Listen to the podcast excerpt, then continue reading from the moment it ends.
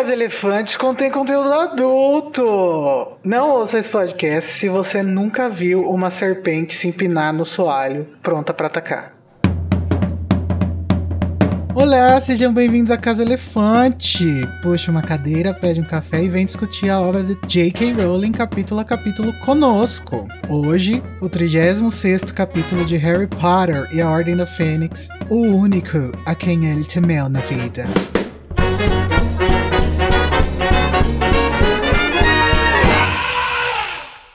Mas, ei, nossos episódios sempre levam em consideração tudo que já aconteceu no mundo bruxo até hoje, tudo que já foi publicado. Então, não ouça se você não sabe qual é a primeira maldição imperdoável que o Harry usou. Eu sou o Igor Moreira, que acabei de ter a minha cabeça decepada, então eu sou um pedaço só do Igor Moreira. Tá colocado aqui na cadeira do computador em frente ao microfone. E tô aqui com o Danilo Borges, que tá sem uma orelha. Quê? E também com a Tamires Garcia. Amiga, cadê seu braço? Amigo, então, tá ali do lado da orelha do Danilo.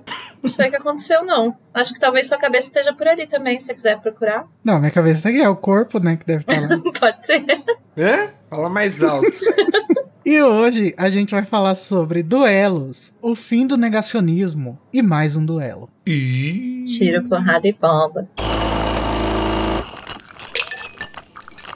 Danilo, hello, tá me ouvindo? Ah, agora sim. Fiz igual o senhor cabeça de batatas e peguei minha orelha ali. Se a galerinha que está nos ouvindo quiser mandar feedbacks pro podcast, como que elas fazem? Então, galerinha que tá ouvindo o nosso podcast, se você quiser comentar o episódio, mandar algum feedback pra gente, ou corrigir alguma informação, enaltecer todo mundo, você pode encontrar a gente no Twitter, no Facebook, no Instagram e até no TikTok. Pra achar a gente é só procurar como A Casa Elefante e mandar sua dica, sugestão, dor de barriga, o que você quiser. Comentários, principalmente também. Inclusive, a gente tem um grupo no Telegram para bater papo e para receber feedbacks dos episódios. E a gente tem o um servidor no Discord, em que a gente joga RPG, conversa e fala de várias coisas. Então, cola lá com nós. E se você ainda costuma usar orelhão, pode mandar um e-mail também para acasaelefante.animagos.com.br. E tudo isso que a gente comentou está nos links aqui na descrição do episódio.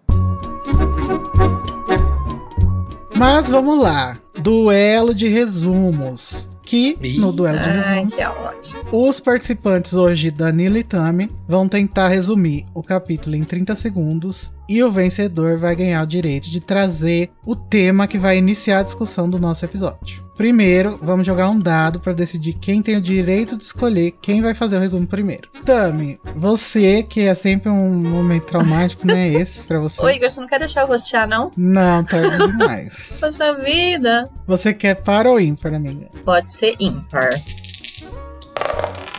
E deu ímpar, lacrou. Então, nesse caso, o Danilo pode começar pra, pra gente já começar com o Danilo. Começar o episódio bem. Porque né? sim. Isso. Então vamos lá, Danilo. Você vai tentar fazer um resumo de 30 segundos do capítulo. O único a quem ele temeu na vida. Em 3, 2, 1, já. O capítulo começa com Harry gritando, o Lupin acalmando ele, depois o Lupin caindo a ficha que aquele que não deve ser nomeado finalmente morreu. Voldemort não, Sirius Black. Depois o Harry vê a Bellatrix, sai correndo atrás dela, encontra o Neville, encontra todo mundo desacordado. Depois ele tenta jogar um crucio na Bellatrix, mas diz, meu filho, você tem que ter mais força, ela fica séria. Voldemort aparece, tenta atacar o Harry, Dumbledore aparece, começa um choque de monstro, depois chegam os negacionistas, vem que o Voldemort voltou e o Dumbledore manda o Harry de volta. Ó. Ai, Slow foi- clap. Putz, ela também vai ficar mais nervosa. Ou não, Tami. Ou não, Tami, confie. Não, assim como o Dumbledore ganhou de. Voldemort. Você vai superar o Danilo, Tamires. Vai, eu eu, eu, vou- eu vou, no caso. Vamos ver então, Tamires Garcia. Você vai tentar fazer um resumo do capítulo. O único a quem ele temeu na vida em 30 segundos em 3, 2, 1, já. Tá, o Harry tá lá se debatendo, falando cadê Sirius, e aí o Lupin vai por ele, e aí ele fala assim, quer saber, eu vou lá bater a Bellatrix, porque ela matou o Sirius, e aí ele vai correndo atrás dela, e aí ela fala assim, é, menino Potter, ele fala que é, e aí eles tretam, mas ela, ele lança tipo um estupefácil e ela fala kkk.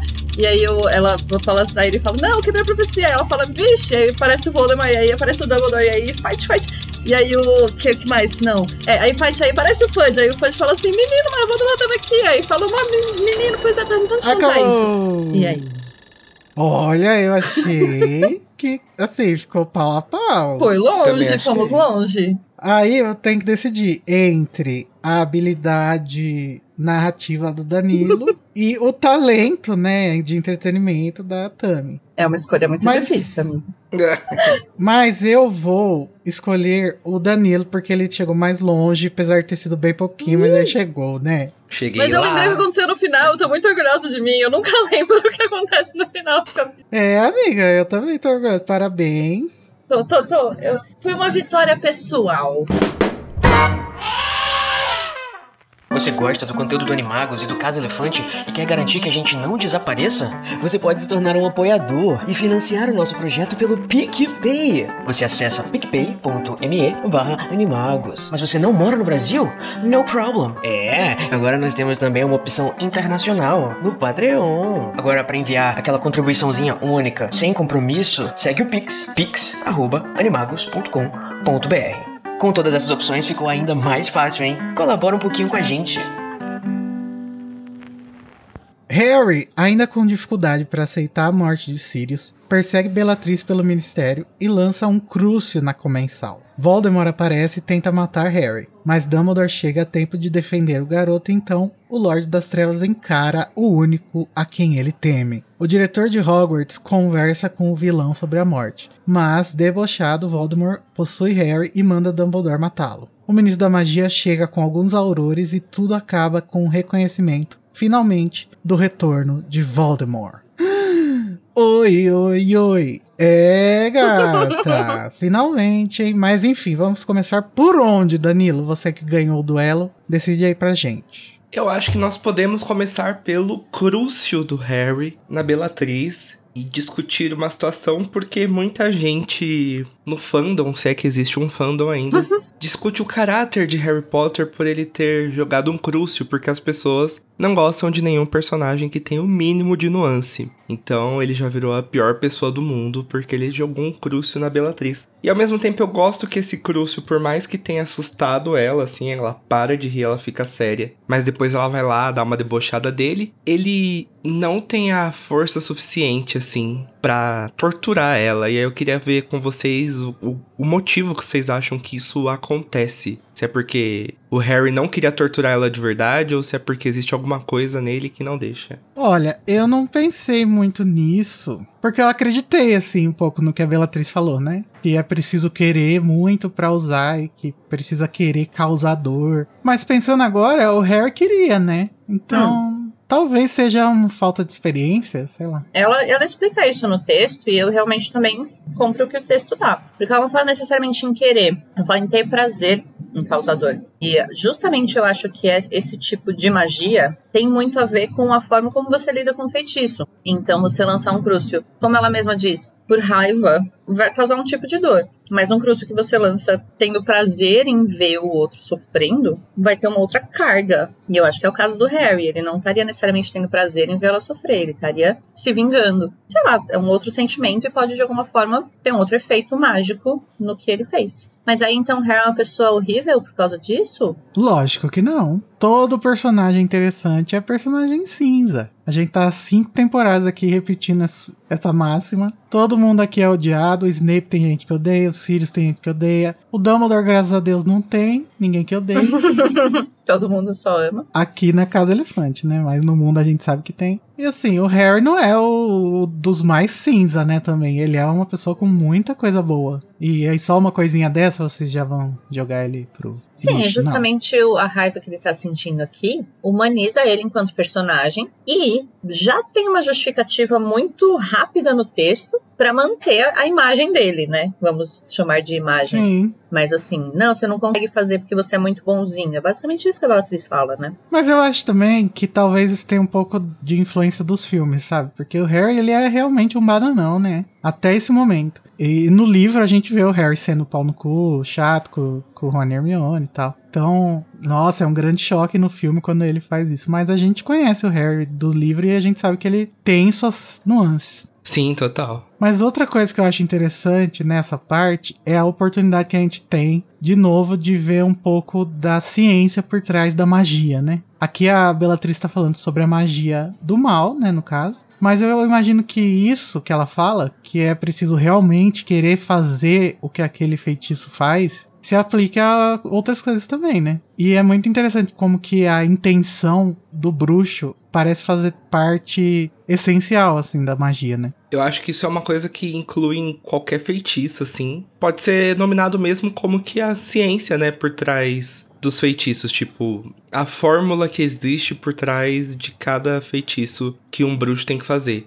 Então acho que existem feitiços mais simples que são coisas básicas do dia a dia e existem coisas que o bruxo precisa querer mais assim, sabe? É, mas até se você pensar nas coisas básicas do dia a dia, eles começam treinando na escola, mas depois que vira meio rotina, você já meio que sabe o que você quer. Uhum. Então, a rotina também faz com que o feitiço incorpore em você, sabe? Uma, uma relação de diálogo, assim, entre o bruxo e a magia. Depois vira como se fosse dirigir, né? É, meio isso. Inicialmente você tem medo, e aí depois você já sabe como fazer algumas coisas e você já dialoga com aquilo. É, quando você confia que a coisa que você tá querendo fazer vai dar certo, a coisa acontece com mais facilidade, né? Porque você não tem dúvida. Sim, né? tanto que o que acontece, por exemplo, quando eles estão em duelo, mesmo os bruxos mais novos, ah, que é inexperiente, que não sei o quê, o que acontece é eles errarem o alvo do feitiço, mas é muito raro, assim, ah, tentou produzir um, um protego e não conseguiu, sabe Aham. assim? Porque você realmente tá assim, ô, preciso me proteger, e a sua intenção tá toda ali, a sua carga de energia tá toda ali, né? Bellatrix, uma boa professora de feitiço? Eu acho ela melhor que o Flitwick. Não dá pra negar que ela é uma ótima bruxa, né? é. É, uma boa bruxa ela é. A questão é para quais fins ela utiliza desses, desse conhecimento. Saia daí! Saia, Harryzinho! Pra que foi que você me seguiu então? Pensei que estivesse aqui pra vingar o meu querido primo. Isto! Gritou Harry. Ah! Você o amava, bebezinho Potter? Harry se sentiu invadido por um ódio que jamais conhecera. Atirou-se de trás da fonte e berrou. Crucio! O feitiço a derrubara, mas ela não se contorceu nem gritou de dor como fizera Neville. Já estava outra vez de pé, ofegante, parara de rir. Harry tornou a se resguardar atrás da fonte dourada.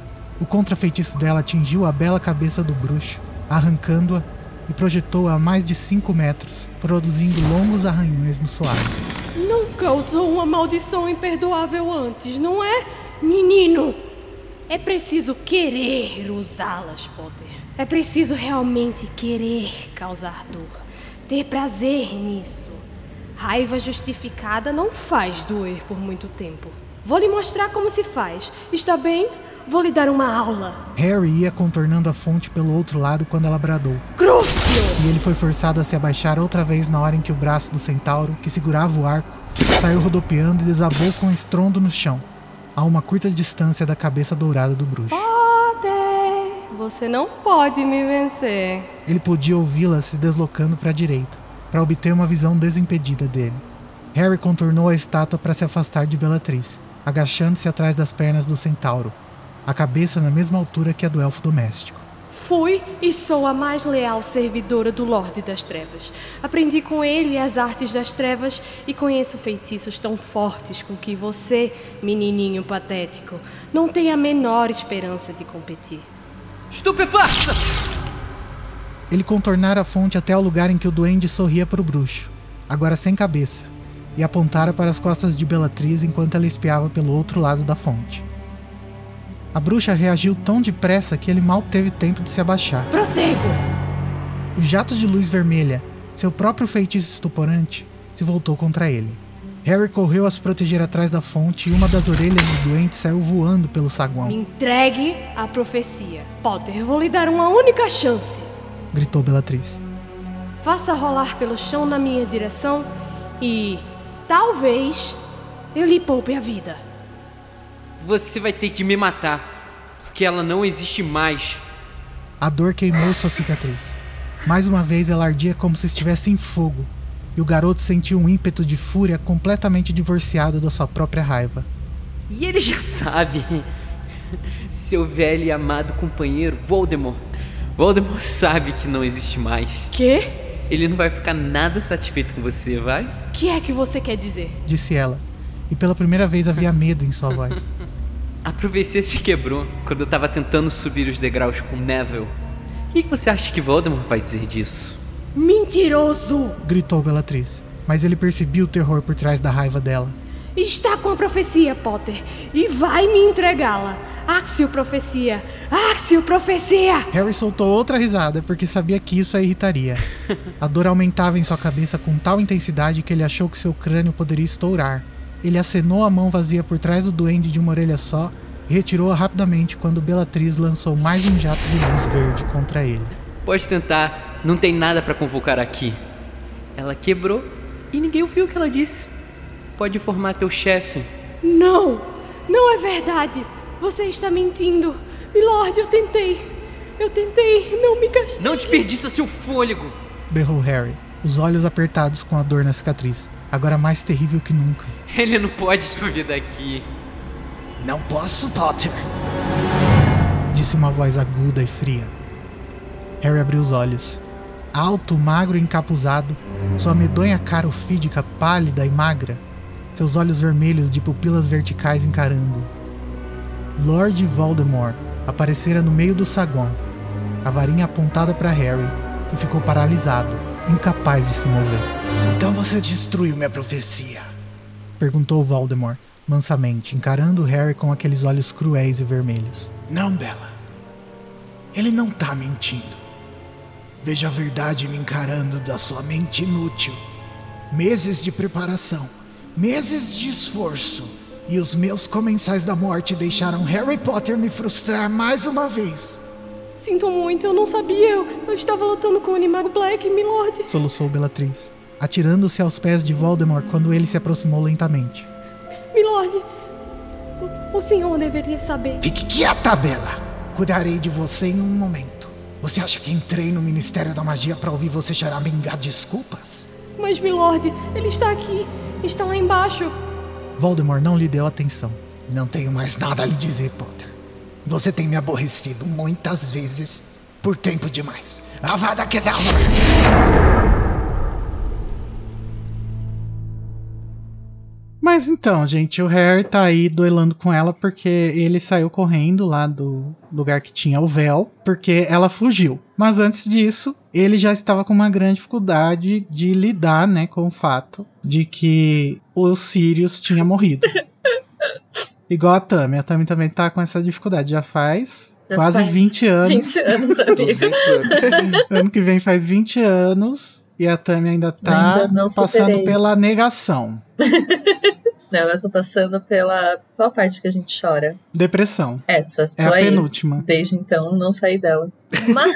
Tô desde sempre com a depressão. A gente vê o processo de luto do Harry muito acelerado aí, né? Passando por três fases, né? Que é a negação, a raiva e a aceitação. E aí eu fui procurar aqueles outros estágios, né? Que é- são famosos. E aí descobri que eles foram criados, né? Através de uma análise que a Elizabeth Kubler-Ross fez num livro que chama Sobre a Morte e o Morrer, de 1969, em que ela elenca lá os estágios. Que a primeira é a negação, o segundo é a raiva. E aí o Harry pulou a negociação e a depressão. Porque a última é a aceitação e ele chegou nela rapidinho. Ah, na verdade, ele passa por esse processo aqui, Mas é muito rápido e ele não aceita ainda, né? Ele depois ainda conversando com o Dumbledore e depois vai conversar com o Nick quase sem cabeça. Ele ainda. O processo de luto ele é muito. Ele é muito complexo, ele é muito cheio de camadas. E muita gente tem, tem problemas de lidar com luto de muitas formas, né? A psicanálise fala bastante sobre o luto em muitos aspectos, assim, não só com a perda de uma pessoa para a morte. Mas, assim, o, esse mini processo que ele passa ali é uma parcela, assim, do, do, de ele sair, eu acho que do estágio de negação. Mas não sei se necessariamente é. já é o processo de luto completo. Sempre que a gente fala em psicologia, né, e essas ciências mais soft, assim, é complicado a gente ficar botando regras, né? Tipo, cinco estágios, que é assim e tal. Pois é, eu, eu, é, já é uma leitura que tem algumas críticas, assim, eu não sou a pessoa mais informada em psicanálise na face da Terra, mas eu sei que tem críticas acerca desse modelo que a Elizabeth Kubler-Ross propôs. Eu não sabia que era ela, mas eu sei que tem muito coach que usa, né? Então eu já vi algumas críticas. mas eu gostei de pensar que ele passou por isso tão rápido, porque eu acho que isso se relaciona com aquela análise que a gente já fez em alguns episódios de como o Harry e todas essas crianças aí da geração da guerra, né, são obrigados a passar por coisas muito rápido, né? Uhum, e, o Harry meio que ele pega esse atalho, né, da raiva para aceitação para conseguir continuar, né? E aí depois ele vai explorar um pouco esses Mas outros uma, estágios. Uma problematização aqui. Em que momento do capítulo que você acha que ele chega na aceitação? É na parte em que ele fala que se o Sirius não estava saindo do arco enquanto ele estava gritando, ele sabia que provavelmente era porque ele estava morto. Porque então, aquela parte em que o. É, que era que eu achava que era. Que o Voldemort entra na mente do Harry e aí ele fala, e eu vou ver os Sirius novamente. Pra mim é, uma, é um estágio de barganha psicológica. Ah, sim. É, e o Harry faz muito isso, né? Na verdade, ele. No capítulo passado, vocês falaram um pouco sobre isso, né? Em como que ele. Ele sabe que ele tá errado, só que ele continua insistindo no erro porque ele não quer aceitar, né? Que ele tá errado. Então, mas justamente a parte da negociação, da barganha, vem antes da aceitação. Então, é, né, assim, por mais que a gente esteja vendo estágios do luto acontecendo nesse capítulo, que é muito interessante, ainda não dá para dizer que ele passou pelo processo, sabe? Parece que ele tá ainda um misto dessas sensações que, enfim, por mais que seja proposto que são estágios, pode ser que sejam partes do luto e que não necessariamente aconteçam, como, como vou dizer, nessa é, ordem. Nessa ordem, exatamente. Porque daí ele aceita, mas depois ele ainda vai barganhar, e depois ele ainda vai falar com o Nick, depois, sabe? Passar uhum. por, pelo processo. E, e a, a Rowling, que justamente já passou pelo processo, deve colocar bem essa essas sensações. Eu acho muito interessante a forma como ela coloca mesmo alguns aspectos disso nesse capítulo. Acho muito legal. Eu vejo esse momento do Harry meio que como se fosse, por exemplo, um filho que perde o pai e ele tem que entrar todo no, naquele processo de é, digamos, né, que ele seja filho único que não tenha muitos parentes. Então ele tem que entrar em todo aquele processo de, ai, falar a funerária, falar com o cemitério, falar com não sei quem, falar com não sei quem. E aí ele, ele meio que atinge uma, um certo nível de aceitação só para conseguir passar por aquele dia. E aí depois de tudo isso, meio que cai mais a ficha, sabe? Acho que essa obrigação que o Harry tá tendo aí de chegar numa conclusão tão rápido é uma coisa muito triste para as crianças terem, sabe? Eu acho que muitos deles tiveram que ter isso por causa justamente da guerra, né? Imagina lá no, no final, por exemplo, em Hogwarts, durante a batalha, você vendo seus amiguinhos morrer e você não pode parar para chorar, né? Sim, é, eles precisam ter um amadurecimento muito rápido, né? Mas eu acho que nesse caso específico o Harry vai passando por isso nos próximos capítulos e entre um livro e outro até. Até porque o Harry já começa o livro nesse processo, né? Por causa do Cedrico. Então meio que não é a primeira vez que ele tá lidando com esses sentimentos. É a primeira vez que ele tá lidando sobre os Sirius, né? E aí é mais difícil, pô. Mas de uma certa forma, ele, ele tem essa vivência. Então, justamente, ele tá ali no meio do, da, do, da confusão, então precisa de alguma forma aceitar para poder continuar. Mas ele ainda vai, eu acho que passar mais pelo processo, por mais fases do processo de luto depois disso, né? Inclusive destruindo o escritório do Dumbledore. Mais uhum, raiva. Sim. Sim, total. Mas vamos falar também de outra pessoa que tá precisando de consolo, que é quem? É o Lupin, gente, que já sabe. que tristeza que é. Que tristeza. Eu fico imaginando, que é aquela questão, né? A gente relê agora o livro, a gente relê enquanto adulto. E aí você se imagina naquela situação do Lupin, pensando que você perdeu seu melhor amigo que você tinha acabado de recuperar e tem uma, um menino ali adolescente que você precisa acolher porque aquele menino ali tá muito pior que você e você tá assim, meu Deus, meu amigo, meu Deus, menino. E, gente,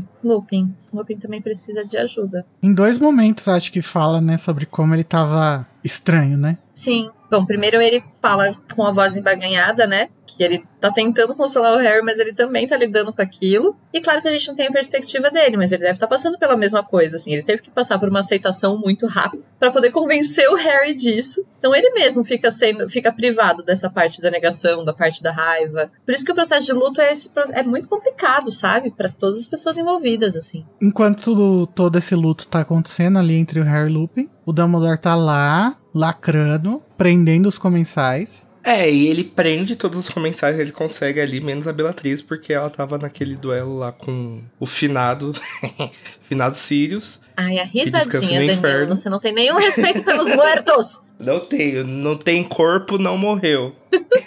Nossa, gente, triste, o Sirius não vai ter nem velório, né? Pena.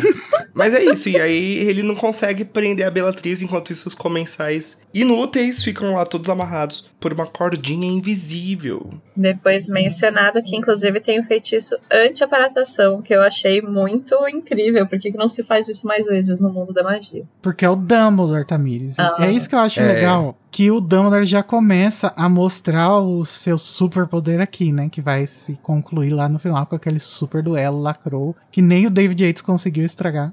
Fazendo o, que ninguém conseguiu fazer até agora, né? Que é pegar todos os comensais e. Prender uma cordinha e falar: faça o que vocês quiserem com eles. Vou voltar a dar aulas. Não, o Dumbledore é contra o linchamento. o Dumbledore defende bandido, hein? E repassem. É, o Dumbledore é um grande defensor de bandidos. Mas, enfim, Bellatrix foge e o Harry corre atrás. Aí a gente volta naquela parte em que ele lançou o crucio e tal. Mas antes disso, tem um momento em que o Harry passa pela parte lá da, da sala rotatória e fala: Ô, deixa eu sair daqui. A sala deixa. Teria sido bacana saber disso antes, Isso né? é muito bom. É, a, a gente imagina então que se ele tivesse chegado lá no capítulo anterior, ou o antes desse, do anterior, né? E falado, quero ir para onde o Voldemort está com Sirius, a porta teria aberto.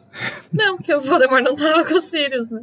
Ah, mas ele ia falar, ah, quero ir na sala das profecias, sei lá. É verdade, não ter sido muito útil ele saber. Até porque talvez, e aí, não sei, acabei de pensar nisso, me, me falem o que vocês acham. Talvez esse tipo de magia que tem aí tenha a mesma, vai, o mesmo princípio que tem a sala precisa. Que você precisa saber o que você quer pra sala te dar, sabe? Então, quero ir pra tal, tal cômodo, aí vou pra sala dos cérebros, aí abre a sala dos cérebros. Você fala, ah, eu quero ir pra lá onde tem meus amigos. A sala vai falar, tá bom, vai achar seus amigos e me conta. Eu acho que sim, acho que é mais simples do que eles imaginavam, justamente pra isso, sabe? Ou então ela só abre quando as pessoas estão saindo, né? Porque aí tipo, não tem problema alguém sair, o problema é entrar, né? É, mas deve ter algum tipo de feitiço pros inomináveis poderem acessar a sala sem precisar fazendo marcas na porta, assim. Mas enfim, a gente chega através do elevador no átrio, né? E aí finalmente Harry encara a Bellatrix. E aí ele usa de escudo a estátua, lá, a escultura, né? Dos seres mágicos. E o nome é a fonte dos irmãos mágicos, né? Que na verdade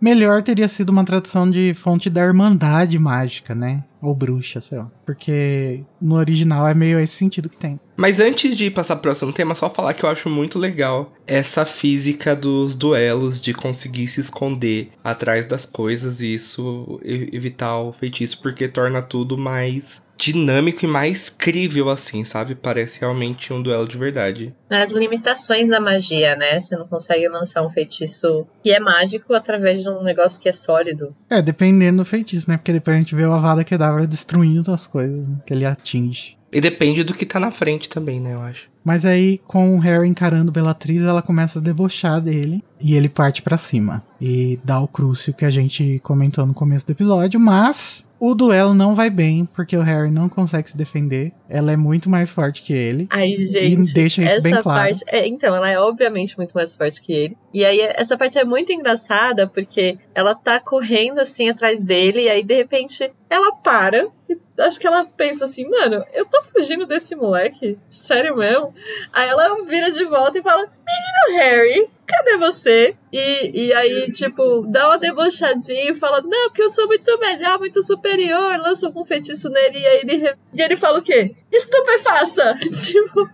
Nossa, Harry, você provou mesmo que ele estava errada, hein? Coitadinho, Tami. Ai, gente, ficou muito, muito fofa essa parte.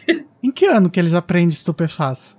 Então, essa é uma coisa muito louca, né? Porque eu acho que ele não aprende estupefaça. Ah, então pode ser um feitiço adulto.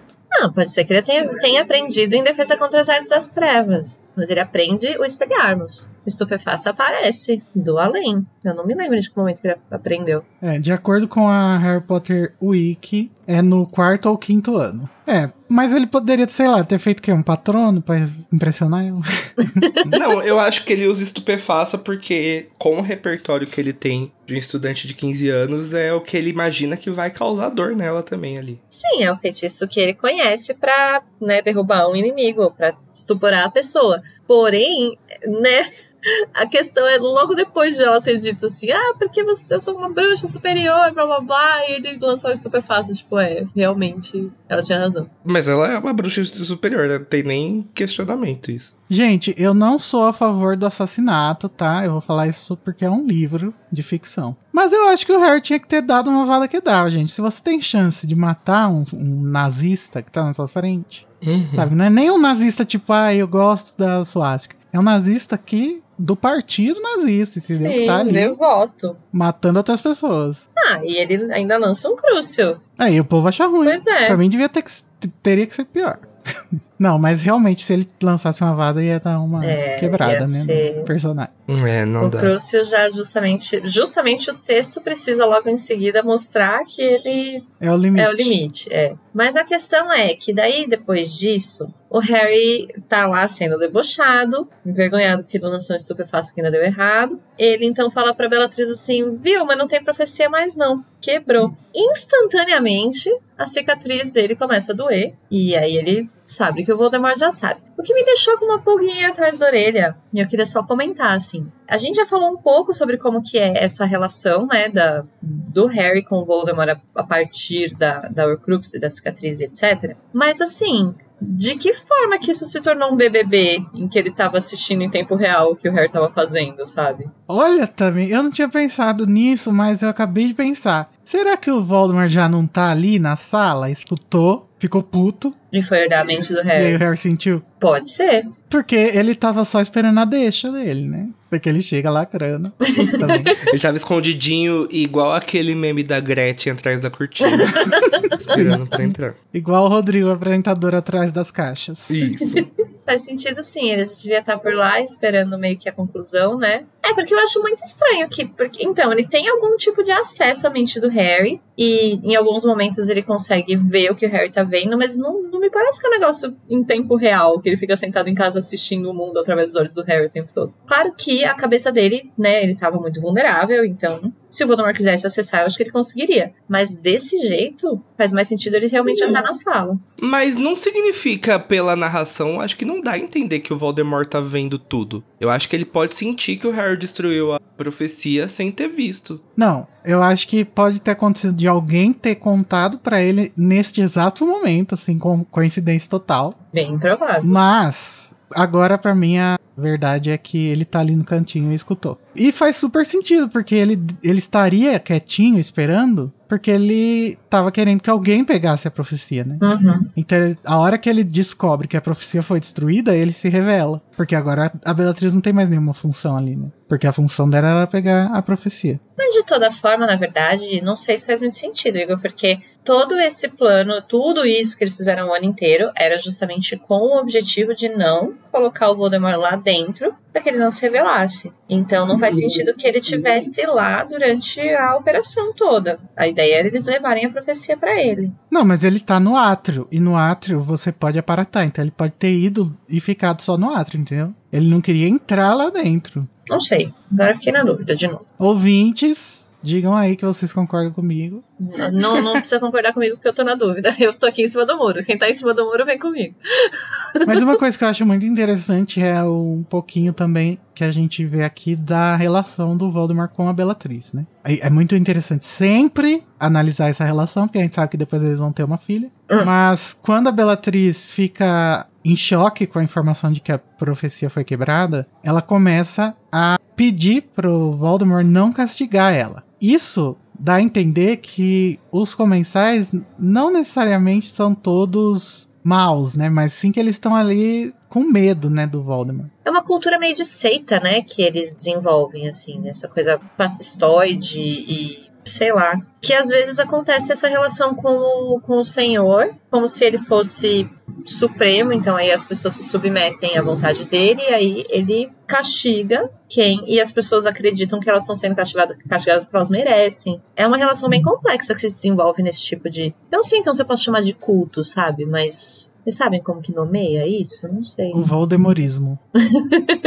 Pode ser. Voldemorismo cultural. Mas é um comportamento meio de seita que eles têm, né? Os comensais. Já, eu já tô discordando do que eu falei. Realmente faz muito sentido. E que ele use o castigo pra causar medo e controlar através do medo, né? Uhum. Não necessariamente que os comensais não estejam ali por convicção. Exato, e é uma lógica até relacionada com a mesma lógica, não que é a mesma coisa, tá, gente? Mas que é relacionada com uma forma de relacionamento abusivo. Que a pessoa tá lá Sim. porque ela tá acreditando naquilo, e aí ela se submete a certas coisas, e aí ela cria uma relação abusiva ali com o dono da seita. É, uma submissão, né? É, por isso que eu digo que não é a mesma coisa, porque tem essa questão da submissão, que num relacionamento abusivo não é necessariamente essa relação. Mas se desenvolve uma, uma lógica abusiva aí, de toda forma, né? É, eu acho que é diferente.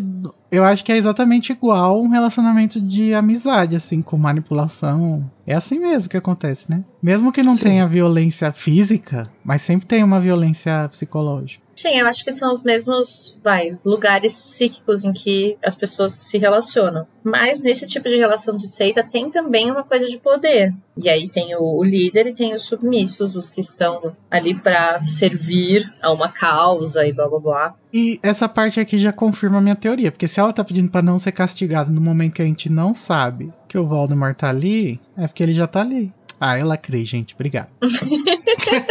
e então chega o Voldemort, né? Porque o Harry fala: Não perca seu fôlego, ele não pode ouvir você daqui. Daí o Voldemort fala: Não posso, Potter. Surpresa. E chega todo bonitel, magro, encapuzado. Cara, ofídiga, pálida e magra. Olhos vermelhos, pupilas verticais. Ele mesmo, Lord Voldemort. Uma parte maravilhosa que acontece, né? Assim que o Voldemort chega e dá o seu showzinho lá. Ai, Potter tá aqui, que a Bellatrix avisa, olha, ele está aqui. E ela chama de ele, né? Não avisa, não chama de Dumbledore. O que mostra que ela tá bem temerosa e que o Voldemort também deva. Eu acho engraçado porque esse ele, do jeito que ela coloca, fica quase como um você sabe quem. Aham, sim, muito. Eu acho um recurso textual muito legal. Ela fala, ele tá aqui. Esse ele tem um peso de ela não querer falar o nome dele do mesmo jeito que as pessoas não querem falar o nome do Voldemort. Não, e, Uhum. e dá a entender que é um assunto recorrente, né, entre os comensais. O fato do Voldemort ter medo do Dumbledore. Será se? Ah, como que ela ia achar que ele ia entender só com isso, sabe? É porque já é um- um uma coisa estabelecida. Então, pra mim é porque tinha esse peso de, assim, todos eles meio que temerem o Dumbledore, sabe? Um peso de, tipo, a gente, a gente não fala dele com, pelo nome,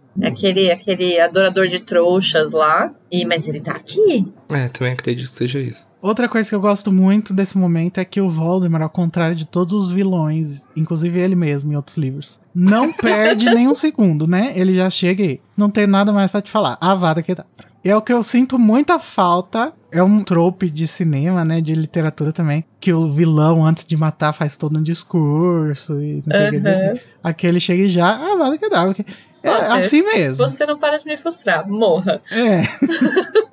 Mas mesmo assim, mesmo sem discursinho, não deu certo, porque o papacito Dumbledore, Dumbledore ex ex machina. e salva o menino Harry. Dumbledore Ex Machina, Pox Ex Machina, todos, todas as máquinas estão ali presentes. Mas desses aí, o Dumbledore é o menos ex-máquina, eu acho, hein? Ah, não, acho que nem é de verdade. é Só... Não, não é. Nesse É. caso já tava muito claro que o Dumbledore tava lá. É só que se tivesse tido um discursinho, talvez o Dumbledore chegasse antes e interrompesse o discursinho. Eu pus essa piadinha do Ex Machina porque ele chega exatamente na hora certa, né? Mas ele poderia estar ali no cantinho esperando também. Também tava ali no cantinho, já tinha enfeitiçado já o, a fonte inteira e tava só esperando pra falar: pula! Não tenho mais nada a lhe dizer, Potter. Você tem me aborrecido muitas vezes por tempo demais. Avada Kedavra! Harry nem sequer abriu a boca para resistir. Sua mente estava vazia.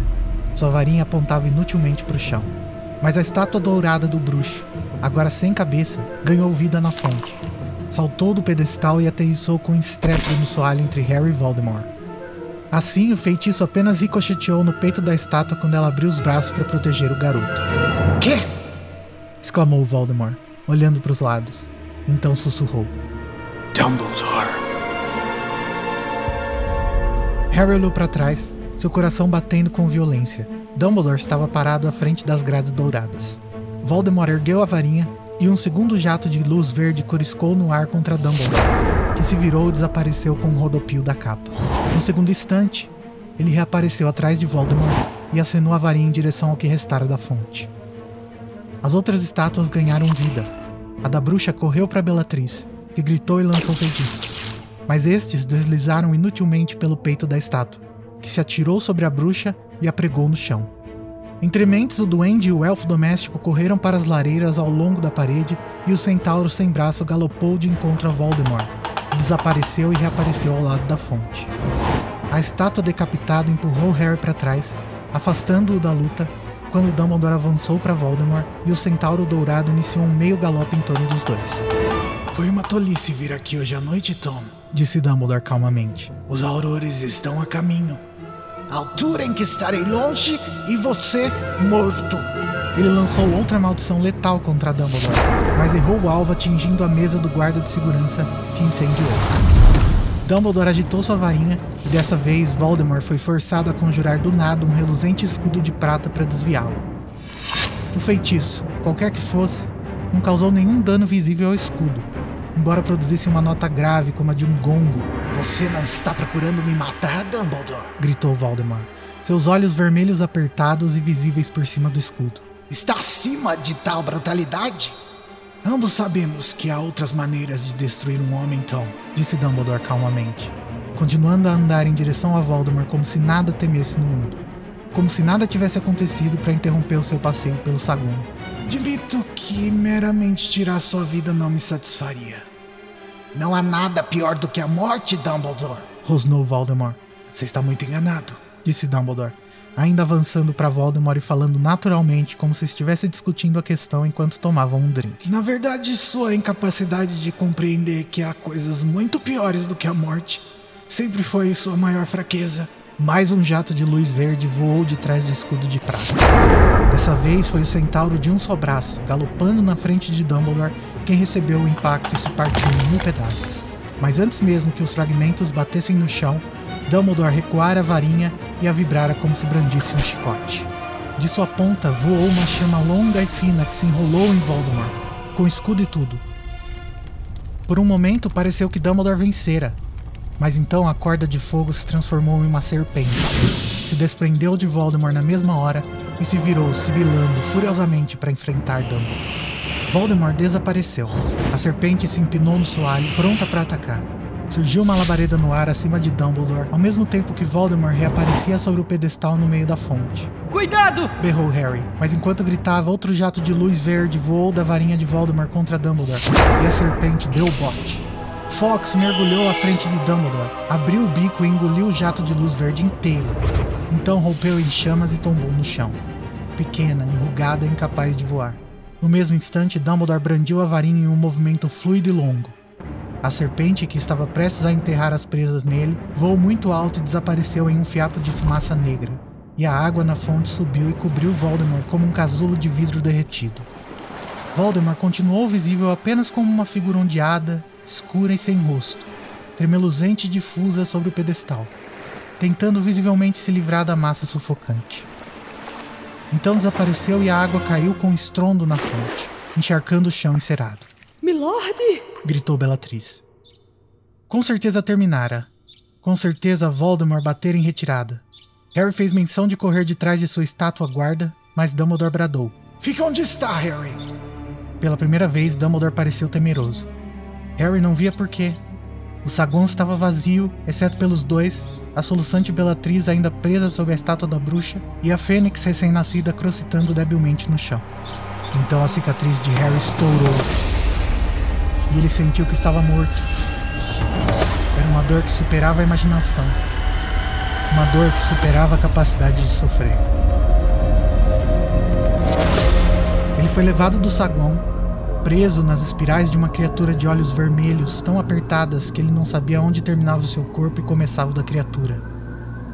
Estavam fundidos, unidos pela dor e não havia saída. E quando a criatura falou, usou a boca de Harry, fazendo com que em sua agonia o garoto sentisse o queixo mexer. Me mate agora, Dumbledore. Cego e moribundo, cada parte do seu corpo gritando por alívio, Harry sentiu a criatura usando-o mais uma vez. Se a morte não é nada, Dumbledore, mate o garoto. Faça a dor passar, pensou Harry. Faça ele nos matar. Acabe com isso, Dumbledore. A morte não é nada em comparação. E reverei Sirius. E o coração de Harry se encheu de emoção.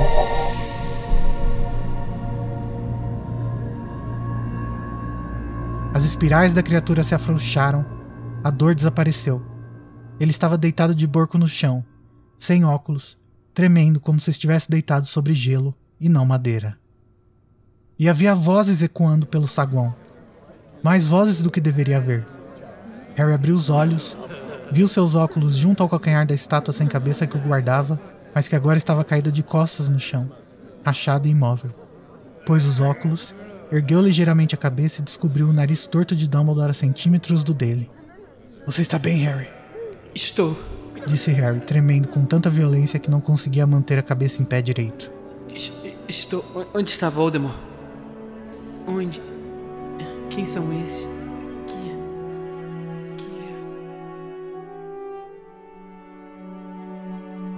Que. E aí, gente? Ó, primeiro, antes da gente começar, quero saber, Danilo, qual é a sua impressão geral da batalha? Assim? É a melhor de toda a série? Eu acho que vem numa sequência muito boa de batalhas, desde o capítulo anterior, mas eu gosto muito dessa sequência do Harry perseguindo a Bellatrix, e eu acho que os feitiços são explorados de uma maneira muito legal.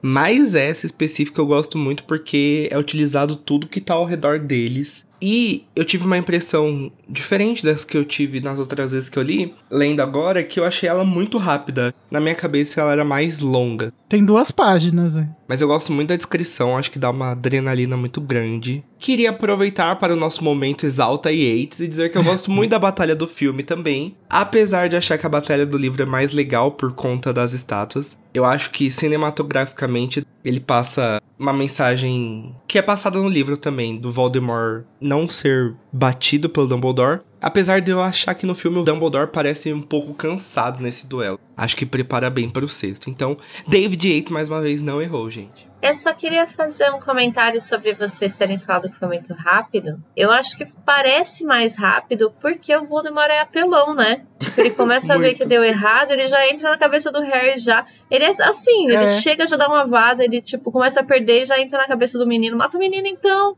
sabe? Ele não, não, não dá tempo de a luta se desenvolver, ele apela já, sabe? Mas também aproveita então e fala a sua impressão geral da batalha. Ah, eu gosto bastante dessa batalha. Justamente eu acho que ela é rápida por causa disso. mas eu acho que não é a melhor de todas da saga. Eu ainda gosto muito mais da de Relíquias. Mas eu gosto muito de ver eles dois se enfrentando, o Dumbledore e o Voldemort, porque eu acho que fica muito claro por que, que o Voldemort realmente teme o Dumbledore. Porque parece que, justamente quando ele tenta ser apelão com o Dumbledore, não dá certo. E o Dumbledore só olha e lacra e faz: Tom, please entendeu?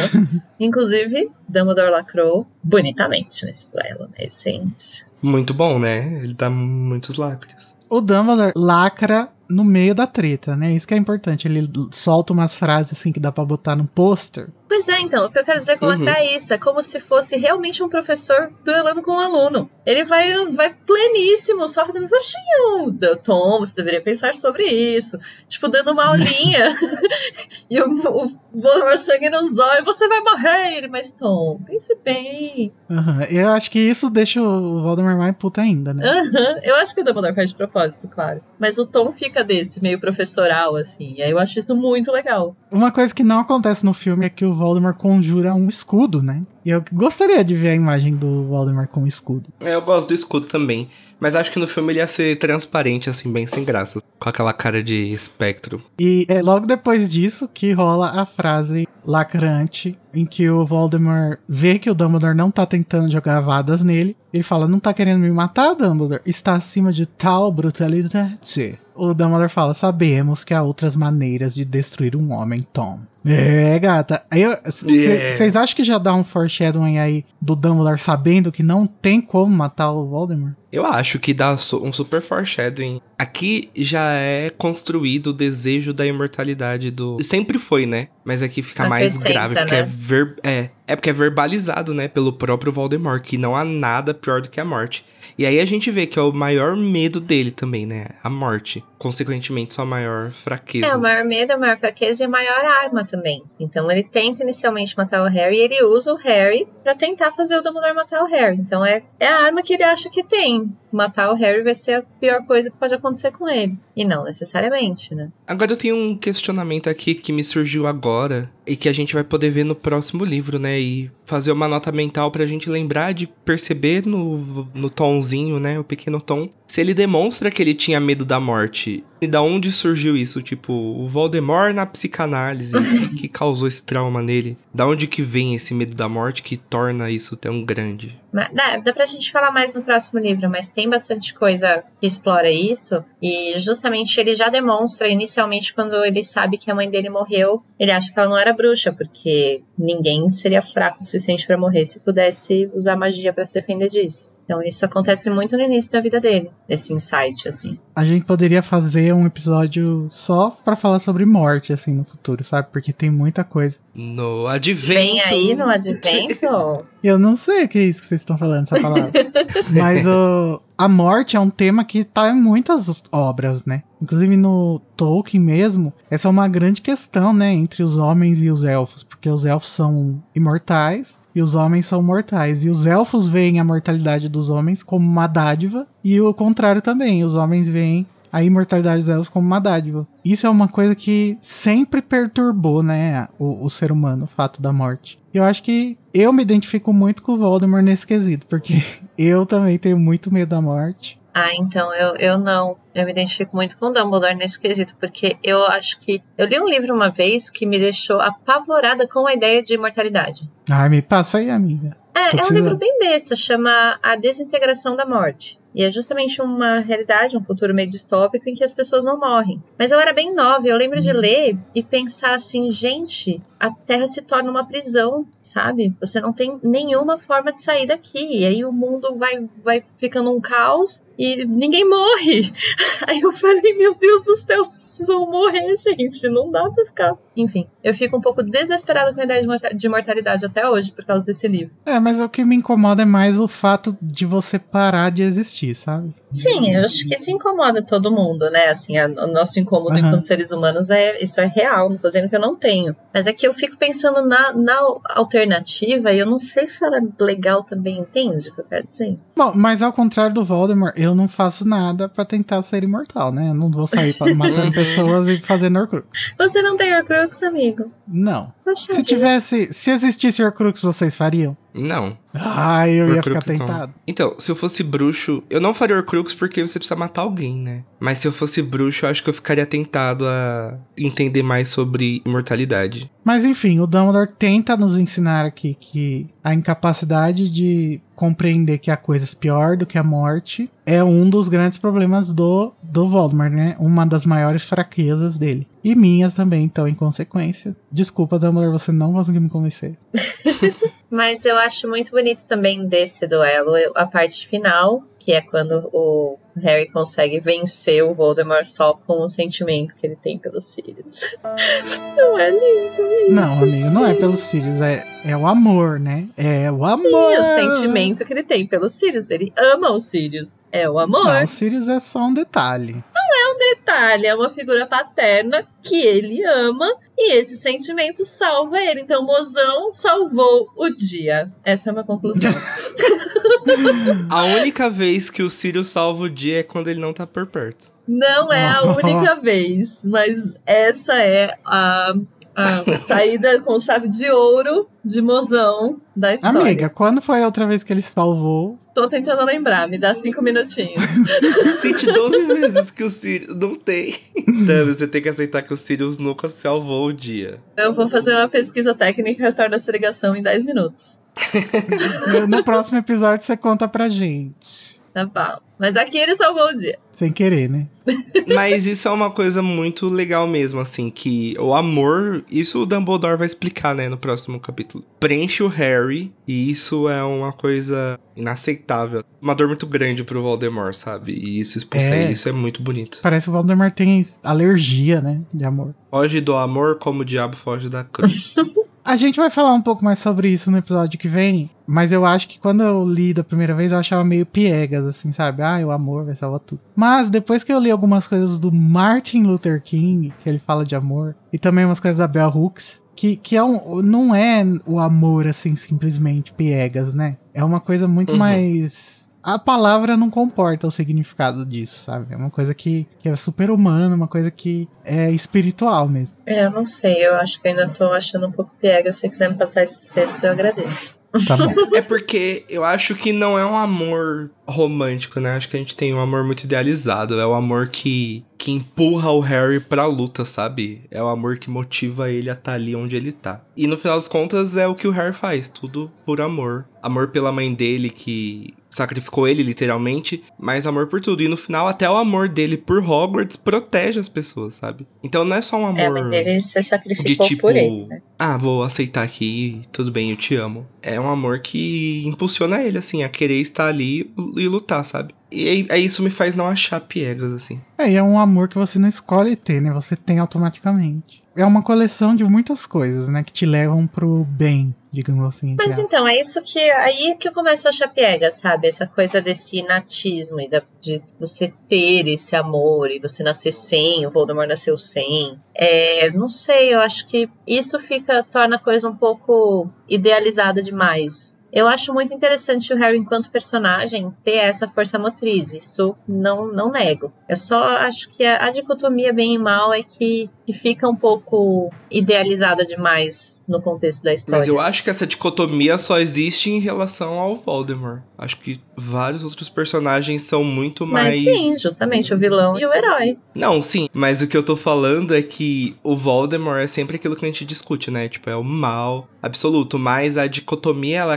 quebrada em vários outros personagens. E inclusive no Sirius, Sim. sabe? No Sirius, no Snape, Snape. É. que o lance do Voldemort vai dar pra gente discutir bastante no próximo livro dele, se assim, essa pessoa, ai, sou, sou um monstro nascido do esgoto sem amor. Mas eu acho que o amor que os outros personagens mostram e a complexidade deles faz tornar mais palpável, sabe? Isso pra além do Voldemort. É, eu vou chamar a Veves pra participar dos, de vários episódios da próxima temporada, porque ela é a fã número um do Voldemort. É, ela disse que que ela será capaz de nos explicar. Vai ter gente passando pano pro Voldemort no- na Casa Elefante, sim. Aqui a gente tem open bar de Por essa beija. vocês não esperavam, né? É, aqui o pano é generalizado. Menos Ah, eu ia falar menos pra Amber, né, mas tem o Danilo. Tem eu também. É, a mamacita nunca errou. Tem o fandom da Umbridge. Mas, gente, pra mim o momento mais icônico é quando o Fudge chega com os seus aurorezinhos e vê o Voldemort. E ele assume que ele vê o Voldemort antes de ver que o Dumbledore tá ali e que o Harry estão ali, né? Então, não tem como ele continuar fingindo que ele não sabe que o Voldemort voltou. É, como sabemos no mundo real, até tem como, né? Mas enfim, ele É. não, não faz isso. Vocês acham que o Fudge realmente acreditava que isso era uma mentira do Dumbledore? E aí fez muita diferença o fato dele ter visto ele aí? Ou vocês acham que ele preferiu não acreditar, assim, sabe? Pra facilitar a vida? Hum, boa pergunta. Eu acho que é uma mistura dos dois, hein? Eu acho que ele foi se pe- apegando aos mínimas coisas, assim, até ser insustentável. Tipo, não, ele não existe, gente. Olha isso daqui. Ah, mas passou a sombra. Não, não é a sombra dele. Mas ele tá aqui. não, não é ele. Ele tá batendo na sua cara, Fudge. Não, pode ser. Talvez o, a, a forma como aqui é construído isso queira demonstrar que o Fudge estava tentando negar, né? Tava tentando manter algum tipo de estabilidade, porque ele não ia saber lidar com a realidade. Mas hoje, a gente vendo isso se desenrolar no mundo, a gente sabe que esse tipo de negacionismo é mecanismo político, né? Então foi o que eu falei, ele poderia muito bem, inclusive, continuar negando mesmo depois de ter visto. Eu acho que o Bolsonaro, por exemplo, realmente acreditava que era uma gripezinha, sabe? Ele demonstrou muitas vezes acreditar nisso. Agora, o Pazuelo, filho da puta, e falou que tava ocupado comprando saco preto quando estavam precisando de oxigênio na Amazonas, é um grande de um filho da puta, né? Mas então, uma, uma coisa que eu tenho, a, a que eu desenvolvi, assim, a pe- pensamento sobre isso, porque eu tenho acompanhado muito o Pedro, do canal Teu Informa, ele fala bastante sobre o fato de que, no final das contas, não importa para efeitos materiais se o Fudge ou se o Pazuello acreditam ou não no que eles estão pregando. O que importa é o que eles estão fazendo politicamente e de que forma que isso impacta nas pessoas. Então o ponto é, o Fudge estava motivado pelo quê? Pelo fato de que ele tava, ele queria ficar no poder, pelo fato de que ele não queria lidar com Voldemort, pelo por estar realmente achando que o Dumbledore queria dar um pé na bunda dele. Não interessa. O que interessa é que ele causou um ano inteiro de desgraça pro mundo bruxo, em que poderia se estar fazendo alguma coisa a respeito do, do fato de que Voldemort voltou, e ele gastou sendo escroto. Então, no- na, na política materialmente, o que importa não é necessariamente se ele acreditava ou não. O que importa é o efeito material, o efeito político que ele teve com as ações que ele teve, entende? Não, concordo totalmente. Inclusive, eu amo o Pedro também. Mas é era só uma curiosidade, assim, porque eu acho que, ao contrário do Bolsonaro, que no caso eu acredito que ele realmente achava que o Covid não era nada demais, o, o Fudge realmente sabia do Voldemort, sabe? Ele só ficou nessa pra se opor ao, ao Dumbledore e assim conseguir o que ele conseguiu, né? Que foi tirar ele da escola, ter mais poder no ministério e tal. Então, mas eu acho que por isso, eu acho que se fosse projeto político, mesmo o Voldemort estando ali na frente dele, ele ia continuar confundindo a opinião pública. Às vezes, ver o Voldemort ali fez ele cair na real e falar, não, acho que eu, acho que eu caguei aqui no, no rolê um pouco. É, mas eu acho que ele tá pensando, ah, agora passou do limite, ele tá aqui no ministério, destruíram tudo. Mas, amigo, veja, o Bolsonaro, ele tava até ontem falando que era super amigos do Roberto Jefferson. No dia seguinte das granadas, o Bolsonaro, ah, não, sei nem quem é, nunca nem vi, sabe? Granada? Não sei nem o que é isso. Nunca viu arma? Eu já defendi armamentismo? Como assim? Ele tem o dom de, de, sabe, ainda fazer as pessoas tirar do ar as fotos com ele falando que é fake news. Sempre dá pra continuar sendo negacionista. É só você querer. O átrio estava cheio de gente. O soalho refletia as chamas verde esmeralda que explodiram em todas as lareiras ao longo de uma das paredes. Delas emergiam torrentes de bruxas e bruxos. Quando Dumbledore o ajudou a se levantar, Harry viu as minúsculas estatuetas douradas do elfo doméstico e do duende, conduzindo um aturdido Cornélio Fudge. Ele estava ali! Gritou um homem de vestes vermelhas e rabo de cavalo, apontando para um monte de destroços dourados do outro lado do saguão, onde Bellatrix estivera presa momentos antes. Eu ouvi, Sr. Fudge. Juro que era você sabe quem. Ele agarrou uma mulher e desaparatou. Eu sei, Williamson. Eu sei, eu também vi. balbuciou Fudge, que estava usando pijama sob a capa de risca de giz, e ofegava, como se tivesse corrido quilômetros. Pelas barbas de Merlin. Aqui! Aqui! No Ministério da Magia! Céus! Não parece possível! Palavra de honra! Como pode ser? Se você for ao departamento de mistérios, Cornélio, disse Dumbledore, se adiantando para que os recém-chegados vissem que ele se encontrava ali pela primeira vez. Alguns ergueram a varinha. Outros simplesmente fizeram caras surpresas. As estátuas do elfo e do duende aplaudiram, e Fudge se assustou tanto que seus pés calçados de chinelo se ergueram do chão. Você encontrará vários comensais da morte fugitivos amarrados na Câmara da Morte, por um feitiço anti-desaparatação, aguardando sua decisão sobre o destino a dar a eles. Dumbledore! Você é aqui! Eu. Eu. Ele olhou agitado procurando os aurores que trouxera. Cornélio, estou pronto a enfrentar seus homens e vencê-los mais uma vez. Mas há uns minutos você viu com seus próprios olhos a comprovação de que há um ano venho lhe dizendo a verdade. Lord Voldemort retornou. Você esteve perseguindo o homem errado durante 12 meses e já está na hora de ouvir a voz da razão. Eu. não. Bom. Atropelou-se Fudge, olhando para os lados como se esperasse alguém lhe dizer o que fazer. Mas como todos continuaram calados, falou: Muito bem. Dolish Williamson, desçam ao departamento de mistérios e vejam. Dumbledore, você. Você terá que me contar exatamente. A fonte dos irmãos mágicos, o que aconteceu? Acrescentou lamurioso, correndo o olhar pelo chão, onde estavam espalhados os restos das estátuas da bruxa, do bruxo e do centauro. Podemos discutir isso depois de eu mandar Harry de volta a Hogwarts. Harry? Harry Potter? E ele aqui? Por quê? Afinal, o que aconteceu? Explicarei tudo quando Harry tiver regressado à escola. Dumbledore se afastou da fonte em direção à cabeça dourada do bruxo no chão. Apontou a varinha para ela e murmurou: Portos!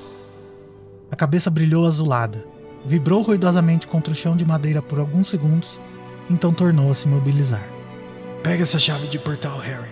Ele estendeu a cabeça dourada da estátua e Harry pousou a mão nela, sem se importar com o que faria a seguir, nem aonde iria. Verei você em meia hora. Um, dois, três.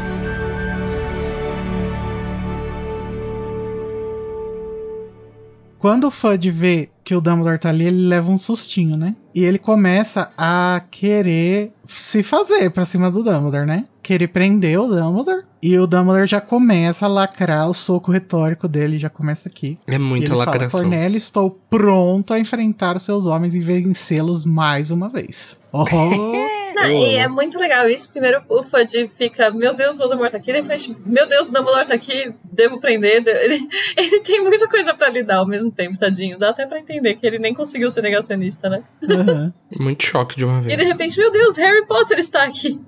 Ele ficou tão perdido quanto os bolsonaristas no dia do, do da granada, né?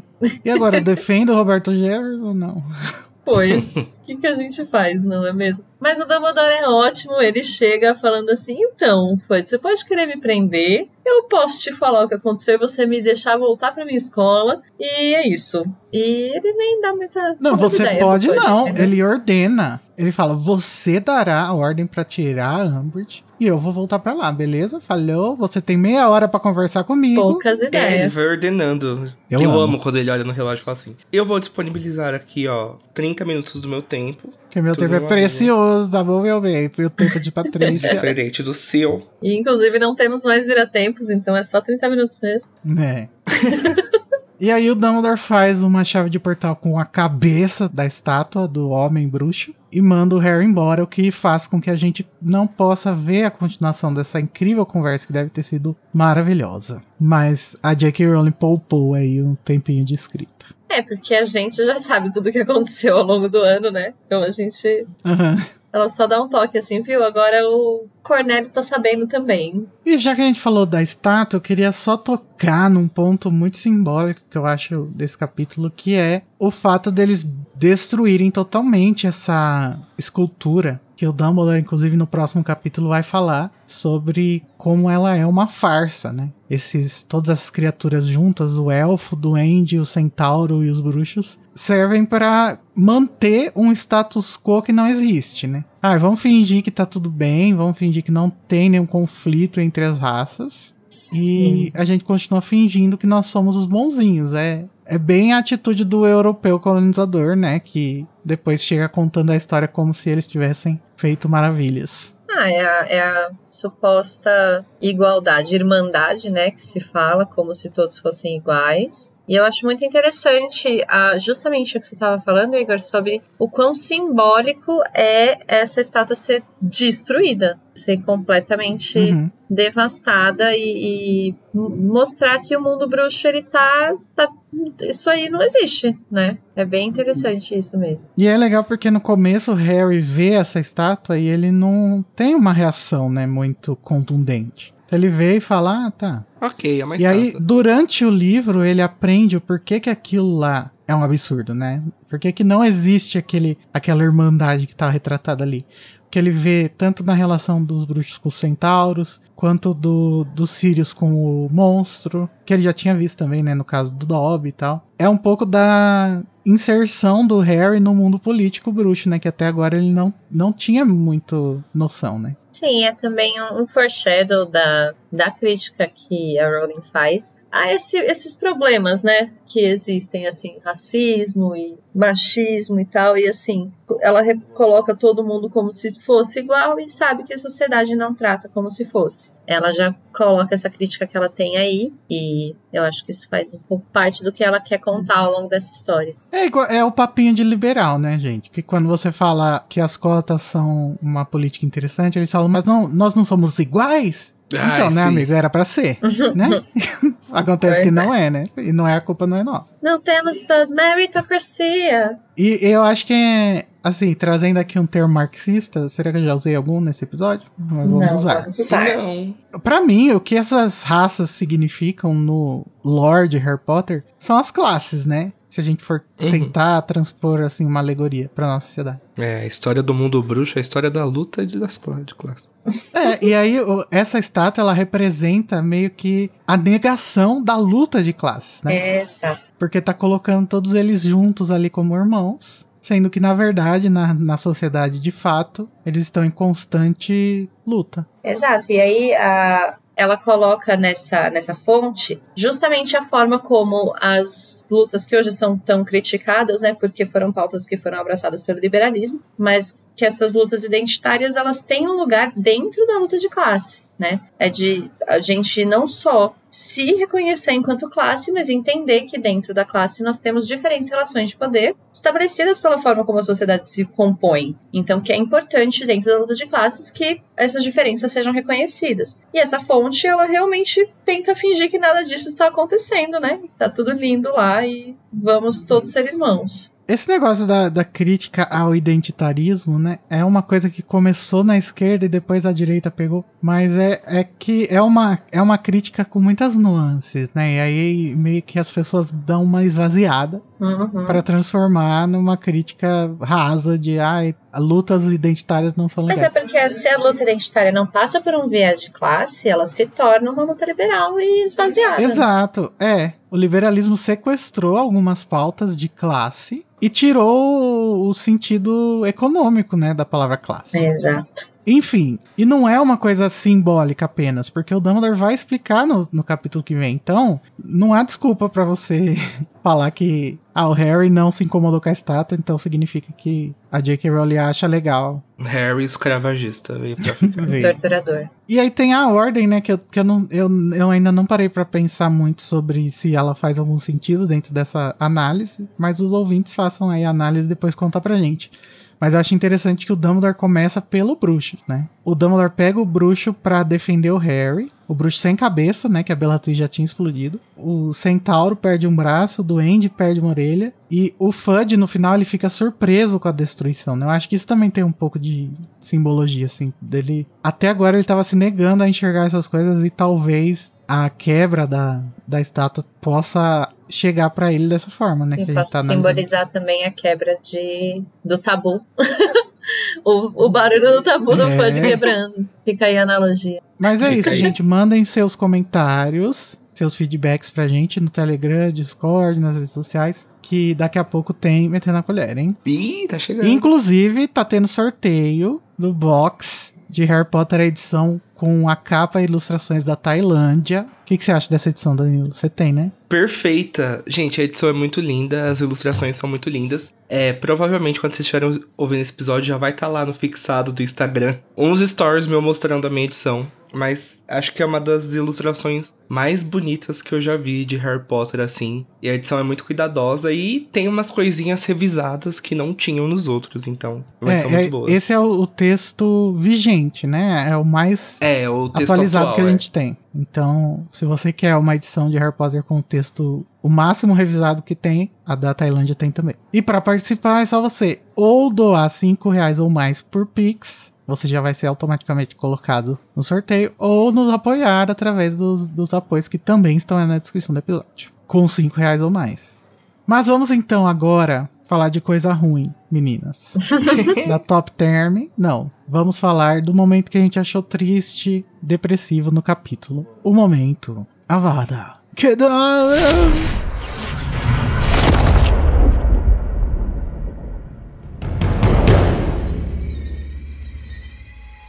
Começando pela Tamires Garcia. Ai, gente, eu não sei, porque eu gosto muito desse capítulo, sabe? Eu gosto muito do duelo, eu acho que até as partes que são ruins são muito importantes pra toda a construção de tudo que já foi muito ruim nesse livro todo. É um livro muito pesado, né? Então é uma conclusão assim, não sei, é bom esse capítulo. Então eu acho que se for pra dar uma vada, vai ser pro Voldemort, porque ele segue sendo um escroto, sabe? Ele fica achando que é da hora duelar com o Dumbledore invadir a cabeça do Harry. Então vai uma vada pra ele. Vai que pega. Vai que não pega nas Horcruxes.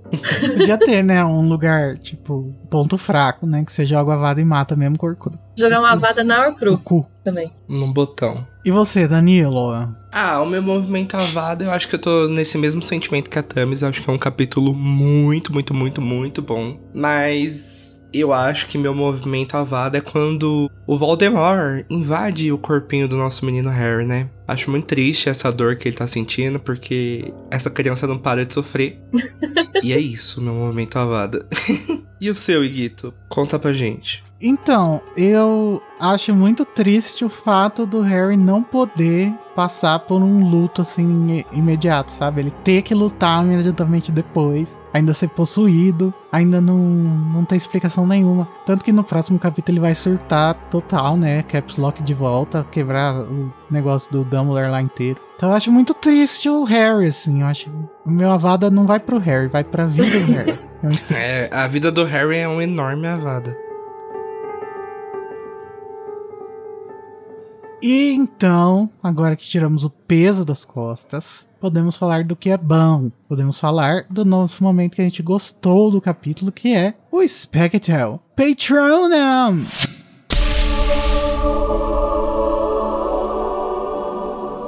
Começando dessa vez com o Danilo. Ah, esse capítulo em si, ele é um grande patronão, né? Ele é muito bonito, um viado muito bonito que chega reluzente por meio de um lago das nossas vidas. Mas eu acho que. Que imagem boa. Eu acho que o melhor momento desse capítulo é. Nossa, gente, tem muitos momentos bons. Mas acho que quando o Dumbledore chega ali, o duelo em si, eu acho que é muito bom. Eu amo a parte que o Harry, ao lembrar dos Sirius, consegue se salvar da- do Voldemort. Mas o duelo dele com o Voldemort, depois o duelo dele com. O meu, meu patrão vai pro Dumbledore, né, gente? Pra resumir cara. melhor. É, tem que aceitar. E você, Tami? Adivinha, o meu patrono vai pra ele, o salvador desse capítulo. O Dumbledore. Senhor Sirius Black, que com o amor que ele cultivou por seu afilhado, pôde salvar a vida dele. Mas falando sério, assim, vai pro Sirius porque é o Sirius e porque não vai ter muito mais Sirius ao longo de todo o resto da, da saga, então eu vou dar pro Sirius. Esse momento eu acho todo muito bonito, sabe? O momento em que o Harry sente o que ele sente pelo Sirius e aquilo faz alivia justamente o que o Danilo falou no Avada, né? Ele, tá, ele tem que passar por aquela dor, por aquele perrengue. E aí o sentimento que ele tem salva, tira, alivia essa dor. Não alivia, claro, o fato de ele ter perdido o Sirius, que ainda vai ser trabalhado mais no próximo capítulo também. Mas amorzinho. Eu acho muito bonito o jeito que tá escrito, né? Que fala que o coração dele se encheu de emoção. Ai, é muito lindo, gente. O Voldemort saiu e eu imagino que da primeira vez que a gente lê, a gente fica, ué, o que, que aconteceu, né? Uhum. E depois a gente entende que é por causa do amor. O meu espectro patrono vai também para o Dumbledore, só que para um momento específico que o Dumbledore manda o ministro tirar a Umbridge de Hogwarts, reinstitui o Hagrid e fala que vai dar meia hora para falar com ele. Eu amo o, o Dumbledore debochado e com razão, né? Porque Dumbledore- o deboche ele tem Muito que ter bom. razão. Voltando a tomar o poder que ele já tinha. E, e assim, nem, Uhum. nem toma, ele só anuncia. Vou voltar à minha vida normal, ok?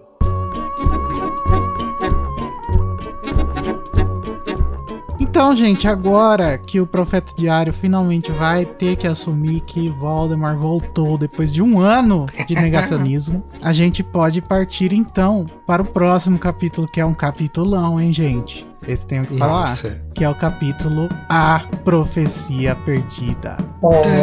Tchau! Tchau, gente. Tchau.